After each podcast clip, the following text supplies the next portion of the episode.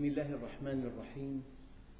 الحمد لله رب العالمين والصلاة والسلام على سيدنا محمد الصادق الوعد الأمين. اللهم أخرجنا من ظلمات الجهل والوهم إلى أنوار المعرفة والعلم ومن وحول الشهوات إلى جنات القربات.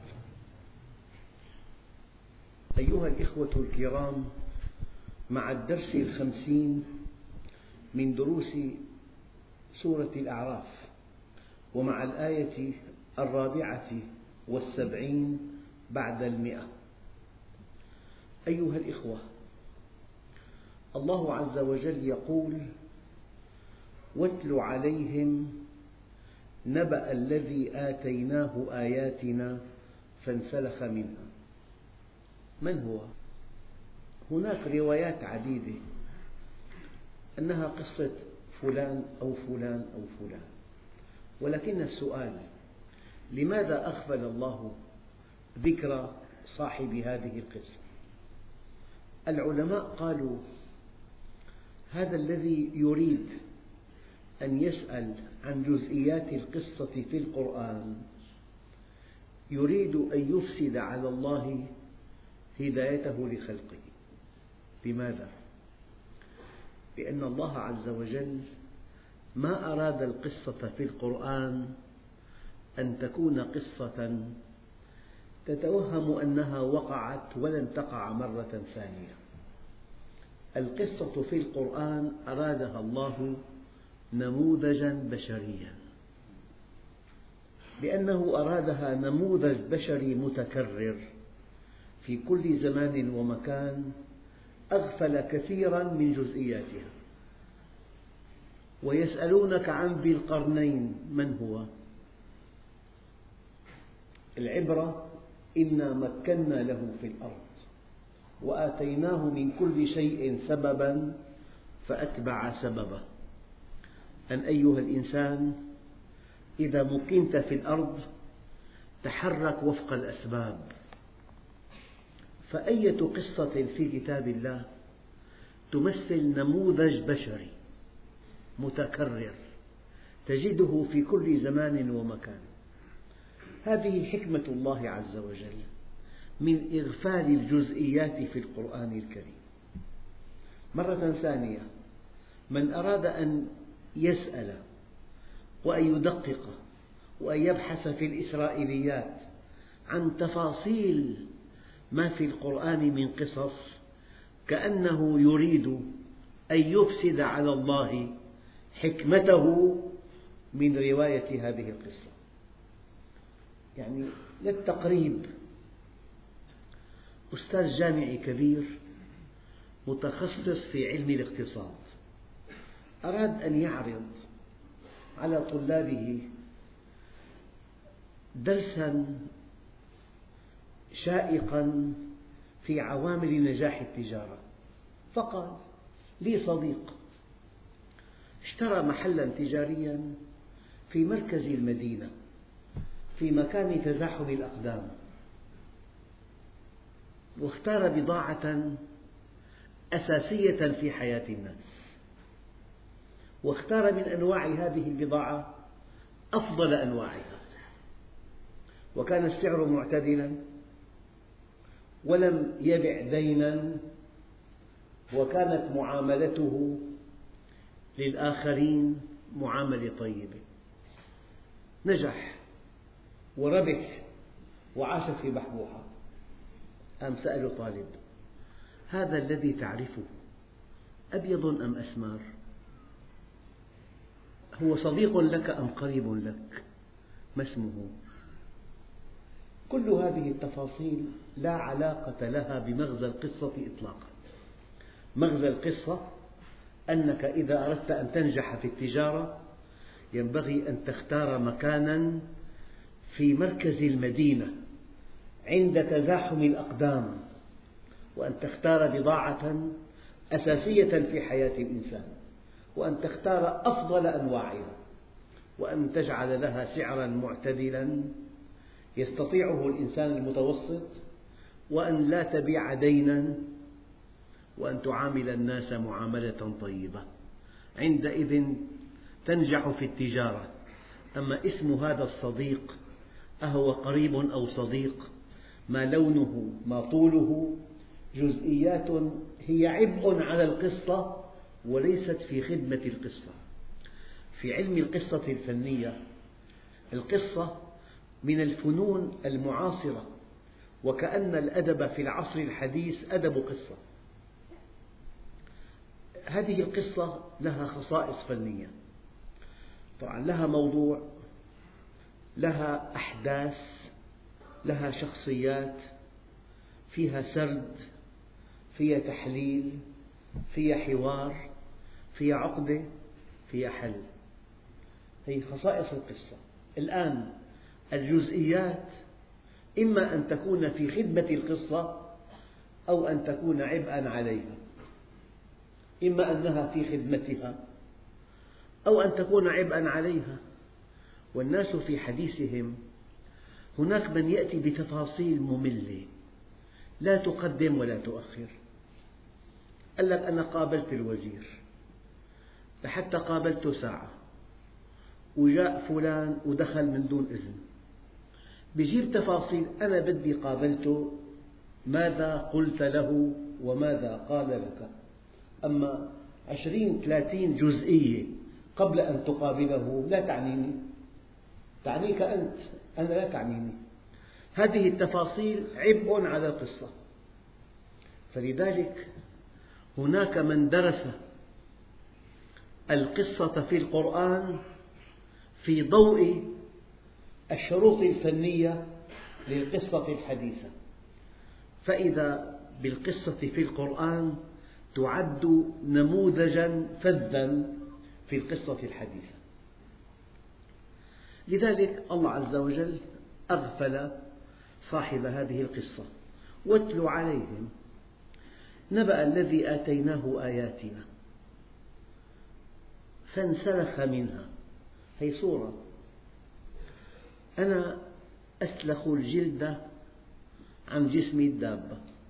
الدابة تذبح ثم تسلخ. الجلد محيط بالدابة إحاطة كاملة. وكأن الله سبحانه وتعالى أراد أن يبين لنا أن الآيات الدالة على عظمة الله. على وجود الله على كمال الله على وحدانية الله. محيطة بالإنسان إحاطة الجلد بالجسم. كأس الماء آية الخشب آية الضوء آية الهواء آية الطعام آية الولادة آية المرأة آية الرجل آية الذكر والأنثى في كل شيء آية أينما تحركت أينما توجهت كيفما فعلت أينما أقمت الآيات الدالة على عظمة الله محيطة بك. استيقظت أشرقت الشمس. الشمس آية جاء المطر المطر آية هب الريح الريح آية شربت كأس الماء الماء آية جلست إلى طعام الفطور. الخبز آية الجبن آية الحليب آية تناولت طعام الغداء الخضروات آية اللحوم آية يعني أينما تحركت. استنشقت الهواء. سمعت صوتا. شممت رائحة. رأيت شيئا. تحسست شيئا. أية حركة وأية سكنة في حياتك؟ هي آيات دالة على عظمة الله. يعني إنسان ماشي بالطريق. سمع بوق مركبة فانحرف نحو اليسار. آية كيف عرفت وأنت لم ترى البوق؟ أن البوق من جهة اليمين. يعني المركبة من جهة اليمين. كيف عرفت؟ في جهاز بالغ التعقيد في الدماغ. حينما تستمع إلى صوت الصوت يدخل إلى الأذنين معا لكن قد يدخل إلى أذن قبل الأخرى. صوت من هنا يدخل إلى هذه قبل هذه. المسافة والفرق بينهما واحد على ألف وستمية وعشرين جزء من الثانية. هذا الجهاز يكتشف أن الصوت جاء من جهة اليمين. إذا المركبة من على يمينك ومن ورائك. فالدماغ أعطى أمر أن تنتقل إلى الطرف الأيسر. هي آية. وأنت نائم غارق في النوم يتجمع اللعاب في فمك. تذهب رسالة من الفم إلى الدماغ. اللعاب ازداد يأتي أمر من الدماغ إلى البلعوم يغلق القصبة الهوائية ويفتح المريء. من أجل أن تبتلع اللعاب الذي في فمك. وأنت نائم. وأنت نائم. تتقلب يمنة ويسرة. وزن الهيكل العظمي مع ما فوقه من عضلات. يضغط على ما تحته من عضلات. الله أودع بالإنسان مراكز الإحساس بالضغط. هذه المراكز ترسل إشارة إلى الدماغ. انضغطنا. صار في ضغط يعني فتحة الأوعية ضاقت. لمعة الأدوية ضاقت. الدم قل مروره في الوعاء. صار في حالة اسمها التنميل. أو الخضران. هذه المراكز ترسل إشارة إلى الدماغ. الدماغ يأمر العضلات وأنت غارق في النوم أن تتقلب نحو اليمين ونقلبهم ذات اليمين وذات الشمال. وكل إنسان لا يتقلب في الليل يتفسخ جلده ولحمه. لذلك حالة مرضية اسمها السبات تحتاج الآن إلى سرير خاص. السرير بقلب. يعني وأنت نائم في آيات. الحديث عن آيات لا ينتهي. لكن الآيات الدالة على عظمة الله بل على وجوده بل على كماله بل على وحدانيته محيطة بك كما يحيط جلدك بك. هذا معنى فانسلخ منها واتل عليهم. نبأ الذي آتيناه آياتنا.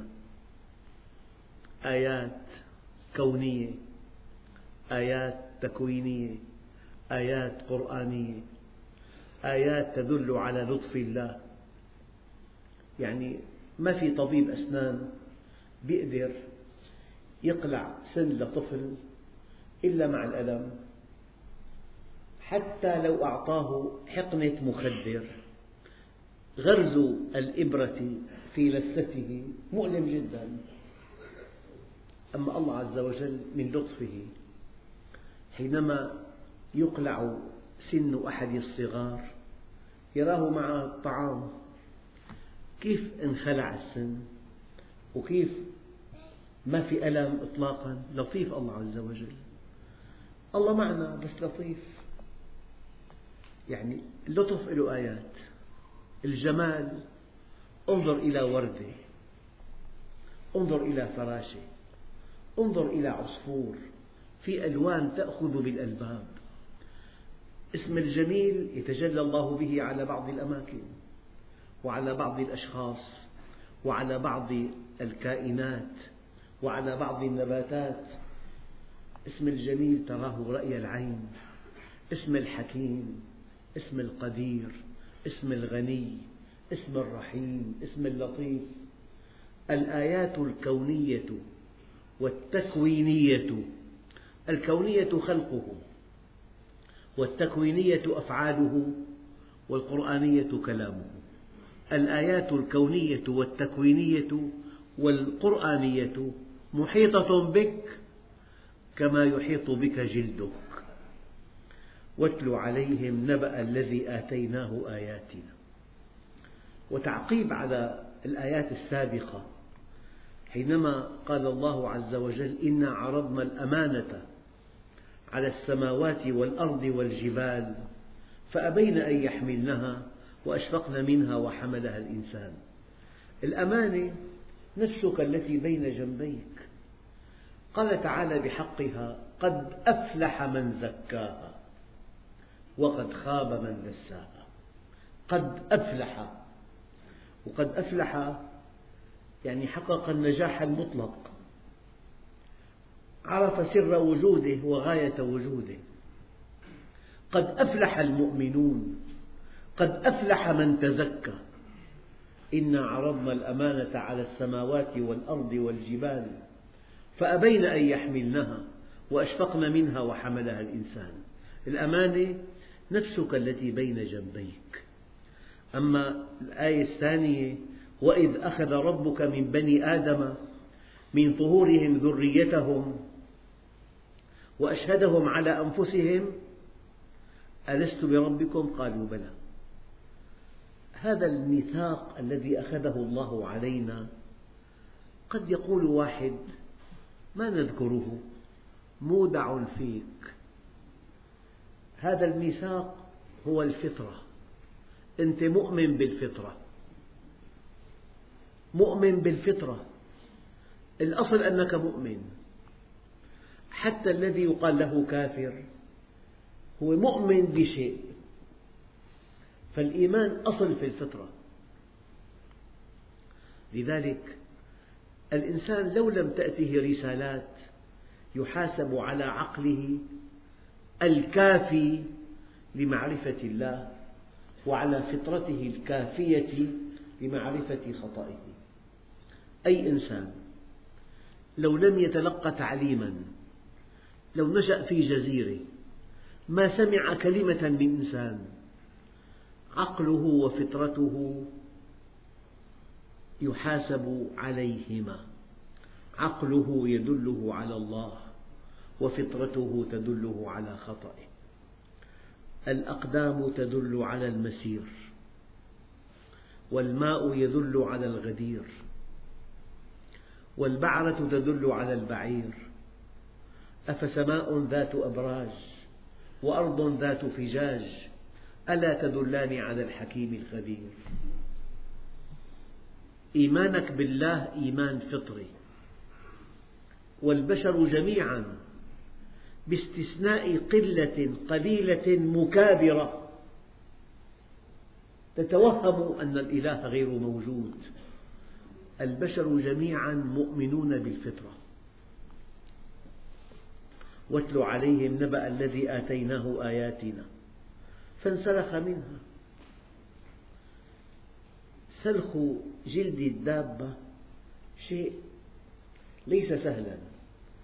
الجلد مرتبط بالجسم ارتباط كامل فانسلخ منها فأتبعه الشيطان فكان من الغاوين.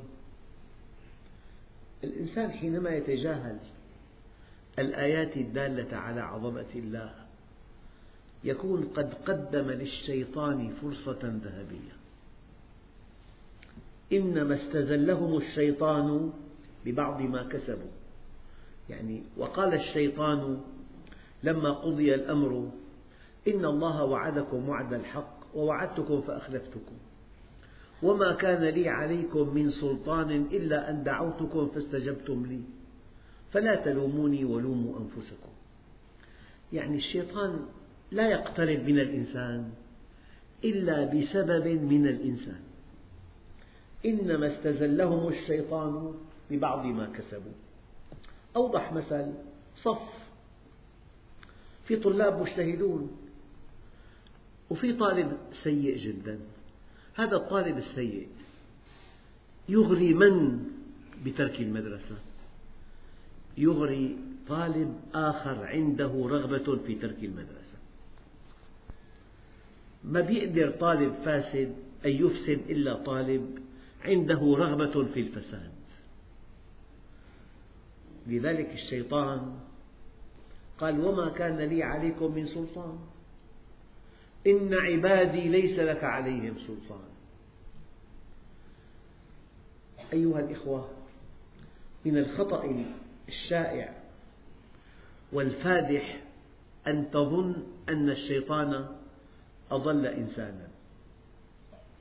ربنا ما أضللته ولكن كان في ضلال مبين. لا أحد يضل أحدا لذلك واتل عليهم نبأ الذي آتيناه آياتنا فانسلخ منها. لما انسلخ منها تجاهلها لم يعبأ بها لم يفكر فيها أصلا. يعني بتلاقي الآن إنسان كل شيء من صنعة خالق الأكوان يدهشه هذا مؤمن. الشمس عنده آية كبيرة القمر آية كبيرة خلق الإنسان آية البعوضة آية النحل آية العسل آية النبات آية المياه آية البحار آية. وفي إنسان لا يعبأ بكل هذه الآيات يعبأ بسيارة معينة بماركة معينة بشكل معين مأخوذ بصنعة الإنسان. وقد نسي الواحد الديان. فالمؤمن آياته كونية وتكوينية وقرآنية. والآخر مأخوذ بصنع البشر يا أخي. متقدمون جدا. هذا الإنسان الذي اخترع الطائرة. يعني أحيانا في شيء مدهش. طائرة على ارتفاع خمسين ألف قدم. تتسع لأربعمئة راكب والآن في ثمانمئة راكب وفي ألف راكب. تطير بسرعة ألف كيلومتر وأنت نائم كأنك في البيت. كأنك في بيت فخم جدا. إيه؟ ماذا أعطى الله الإنسان حتى صنع هذه الطائرة. أعطاه عقل. من خالق العقل؟ هو الله عز وجل. صدقوا أيها الإخوة لو إنسان تعمق حتى الأشياء التي صنعها الإنسان وتلفت النظر هي دليل على عظمة الله عز وجل. يعني تصور مدينة محلقة في الجو مدينة الطائرة مدينة بمقاعدها بخدماتها بجو المعتدل بكل حاجاتك مؤمنة في الطائرة ونائم كمان. نوم عميق وأنت على الطائرة. طيب هذا فعل من؟ الإنسان طيب القرود صنع الطائرة. معنى الإنسان متميز الله عز وجل منحه العقل. فالعقل أثمن عطاء إلهي. لما استخدموا في الدنيا نقل الصوت والصورة اخترع الجوال اخترع الطائرة غاص في أعماق البحار وصل إلى القمر نعم. أنا رأيي حتى المخترعات الحديثة المذهلة التي تلفت النظر يمكن أن تكون دليلا على عظمة الله عز وجل في رأي آخر حينما قال الله عز وجل والخيل والبغال والحمير لتركبوها وزينة. قال ويخلق ما لا تعلمون. معنى ذلك أن الله عزى خلق الطائرة لا إلى الإنسان بل إلى الله. الإنسان صدق فالله عز وجل ألقى في روعه فكرة الطائرة. إذا الشيطان لا يمكن أن يقترب من الإنسان إلا بسبب من الإنسان. انسلخ منها فأتبعه الشيطان. إنما استزلهم الشيطان ببعض ما كسبوا. أما المؤمنون إن عبادي ليس لك عليهم سلطان. وما كان لي عليكم من سلطان إلا أن دعوتكم فاستجبتم لي. فلا تلوموني ولوموا أنفسكم. فأتبعه الشيطان. طبعا الشيطان حينما يأتي الإنسان يأتيه من أربعة جهات. يأتيه من عن يمينه ومن عن شماله ومن أمامه ومن ورائه. من أمامه أحد أكبر وسوسات الشياطين التقدم عصر علم المرأة نصف المجتمع عصر حرية الشهوة أساسية في حياة الإنسان. يجب أن يأخذ الإنسان حظوظه من شهواته طروحات متعلقة بالعصر. ومن وساوس الشيطان هذه الأمة ليست إسلامية فرعونية. يتجاوز الإسلام إلى أقوام عاشوا قبل آلاف السنين. هؤلاء الأقوام ليس لهم دين. قضية سهلة جدا. الانتماء سهل. أما الانتماء إلى الدين في منهج في افعل ولا تفعل. إما أن يأتي الشيطان الإنسان من بين أيديهم أو من خلفهم. إما الحداثة والعصرنة والتقدم وعصر الكمبيوتر وعصر الفضائيات هذه الفضائيات حضارة مثلا أو أن يأتي الإنسان من ورائه. هؤلاء آراميون هؤلاء فراعنة هؤلاء. وعن أيمانهم أحيانا نقطة ضعف الإنسان من عن يمينه. الصلاة ما صحت الوضوء ما صح. يدخله في الوسوسة. وعن شمائلهم المعاصي. ولآتينهم من بين أيديهم ومن خلفهم وعن أيمانهم وعن شمائلهم. لكن في جهتين لم يردا في هذه الآية. الطريق إلى الله محمي من الشيطان وطريق التذلل إلى الله محمي من الشيطان. نحو الأعلى. الطريق إلى الله ونحو الأسفل التواضع. هاتان الجهتان محميتان. نعم. ولا تجد أكثرهم شاكرين. من صفات من مشى مع الشيطان دائما بذم حياته. يكون صحته طيبة له بيت له زوجة له أولاد. دخله يكافئ مصروفه. دائما يتشكى الشكوى من علامات الإنسان البعيد عن الله عز وجل. المؤمن يرى ما عنده. عنده إيمان. عرف الله عرف دين الله عرف آخرته عرف منهج الله عز وجل. إذا واتل عليهم نبأ الذي آتيناه آياتنا فانسلخ منها فأتبعه الشيطان فكان من الغاوين. غوى انحرف يعني. شوف. هو أراد أن يكون من الغاوين والسبب أنه اشتهى الدنيا وآثرها على الآخرة والآيات التي أحاطه الله بها لم يعبأ بها. انسلخ منها أتبعه الشيطان فكان من الغاوين. لكن الرحمن ماذا أراد من الإنسان؟ قال ولو شئنا لرفعناه بها. رفعناه بها.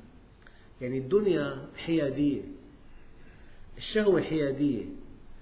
يمكن أن تكون سلما ترقى بها إلى أعلى عليين والشهوة نفسها يمكن أن تكون دركات تهوي بها إلى أسفل سافلين. المال حيادي. إن كسبته من حلال وأنفقته في حلال من نعم الله الكبرى. والمال أكبر نقمة. إن كسبته من حرام وأنفقته في حرام أحد أسباب دخول النار المال نفسه. كصفيحة البنزين إن وضعت في المستودعات المحكمة وسالت في الأنابيب المحكمة وانفجرت في الوقت المناسب وفي المكان المناسب ولدت حركة نافعة.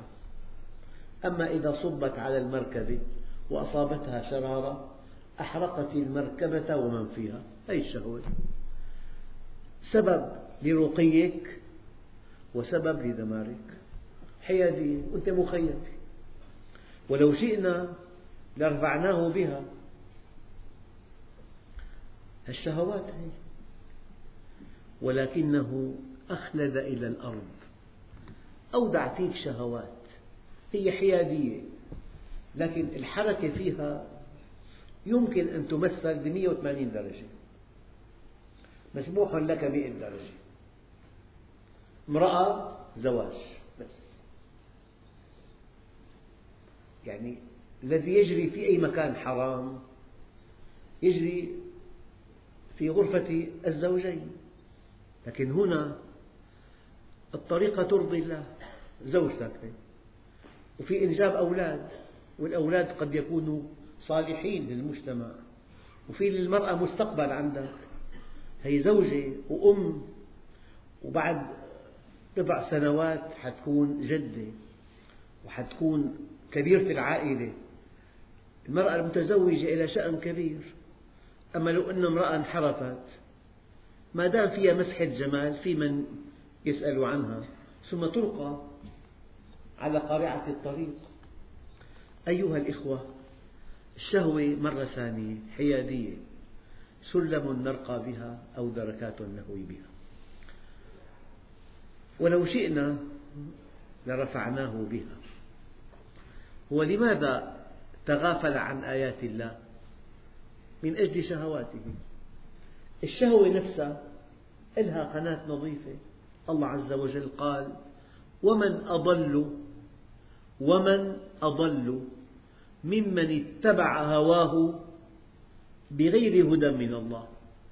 المعنى المخالف أنه من اتبع هواه وفق هدى الله عز وجل لا شيء عليه. يعني اشتهيت المرأة في قناة نظيفة رسمها الله عز وجل الزواج. اشتهيت المال اعمل في الكسب المشروع اعمل في التجارة تعين بوظيفة ولو دخل قليل لكن النفقات أساسية مغطاة. أيها الإخوة ما من شهوة أودعها الله في الإنسان إلا جعل الله لها قناة نظيفة تسري خلالها. ولو شئنا لرفعناه بها. يعني هي الشهوة كالمحرك. لو ما في شهوات ما في حركة منوب صدقوا أيها الإخوة لولا الشهوات لما رأيتم شيئا على وجه الأرض. هي الطاولة ما فيها شهوات. ما بتتحرك. دعها في هذا المكان مليون عام. لا بتشتهي طاولة مؤنثة. لا بتشتهي تاكل. ما بتشتهي شيء. لولا الشهوات لما رأيت شيئا في الأرض. جامعات ومعامل وصناعة طائرات وصناعة أسلحة ومصالح. في شهوات. الشهوة محرك محرك. والعقل مقود. والشرع طريق. الشرع طريق. والشهوة محرك. تصور مركبة بلا محرك. ليست مركبة. ليست سيارة وقافة تصور مركبة بلا مقود.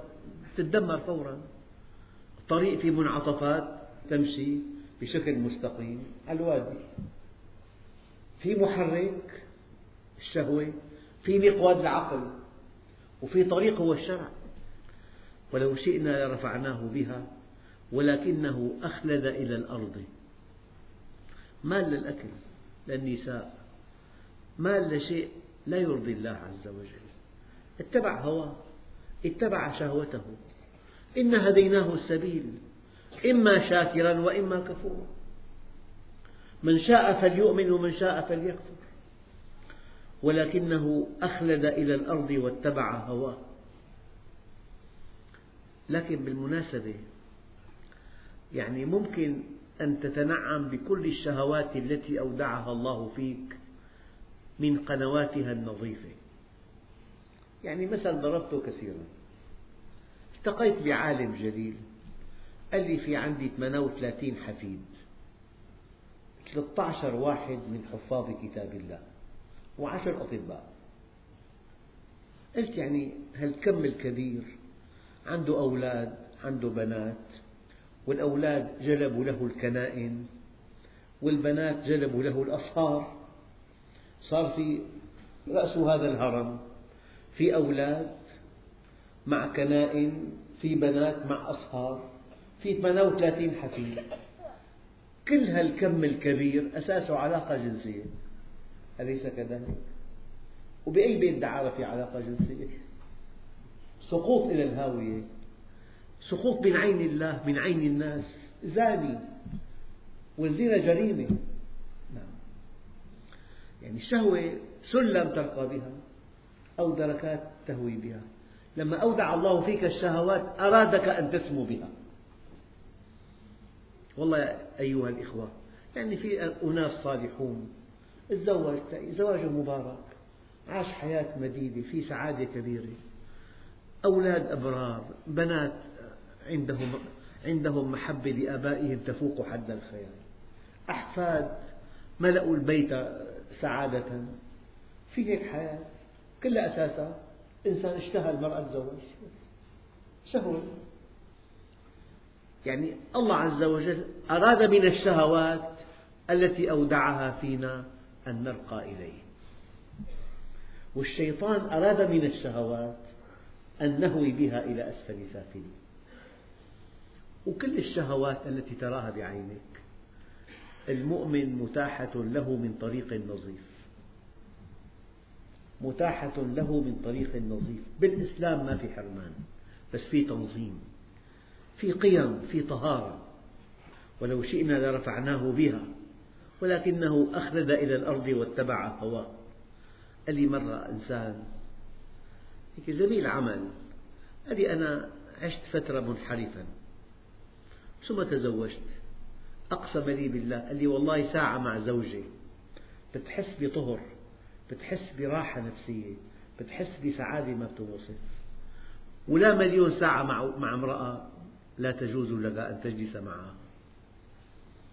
طريق الجنة طريق مريح. فمثله كمثل الكلب. ائتي بحمار؟ ضع على ظهره كتاب فيزياء وكتاب كيمياء وكتاب رياضيات وكتاب فلك وكتاب ديني. أمشي معه ساعتين. اسأله شي سؤال بالفيزياء. بيجاوبك حمار. هون مثل آخر. فمثله كمثل الكلب. إن تحمل عليه يلهث أو تتركه يلهث. يعني يبحث عن شهوته فقط. بسبب أو بغير سبب بحاجة أو بغير حاجة. إن تحمل عليه يلهث أو تتركه يلهث. الكلب من خصائصه يتنفس بسرعة ولسانه يخرج من فمه أثناء التنفس. قال تعالى ذلك مثل القوم الذين كذبوا بآياتنا فاقصص القصص لعلهم يتفكرون. ذلك مثل القوم الذين كذبوا بآياتنا. كذب بآيات الله الدالة على عظمته وانسلخ منها فالشيطان جاهز. هذا صيد ثمين. أتبعه الشيطان. حمله على الزنا على أكل المال الحرام.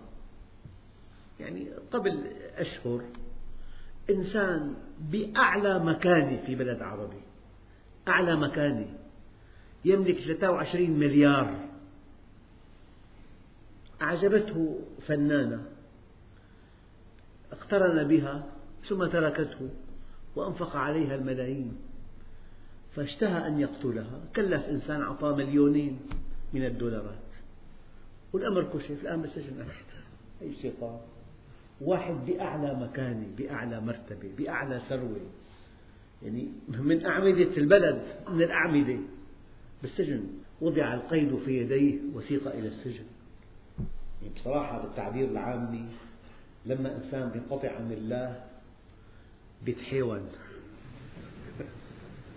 بيرتكب حماقة لا يرتكبها طفل. والذين كفروا أضل أعمالهم.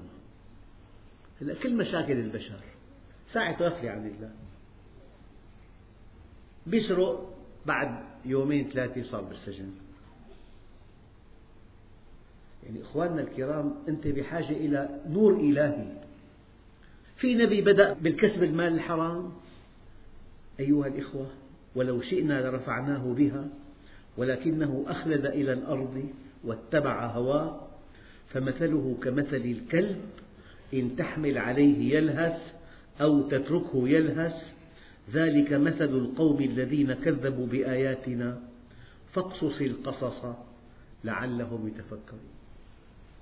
والحمد لله رب العالمين. بسم الله الرحمن الرحيم. الحمد لله رب العالمين. والصلاة والسلام على سيدنا محمد الصادق الوعد الأمين. اللهم أعطنا ولا تحرمنا أكرمنا ولا تهنا آثرنا ولا تؤثر علينا أرضنا وارض عنا. وصلى الله على سيدنا محمد النبي الأمي وعلى آله وصحبه وسلم والحمد لله رب العالمين الفاتحة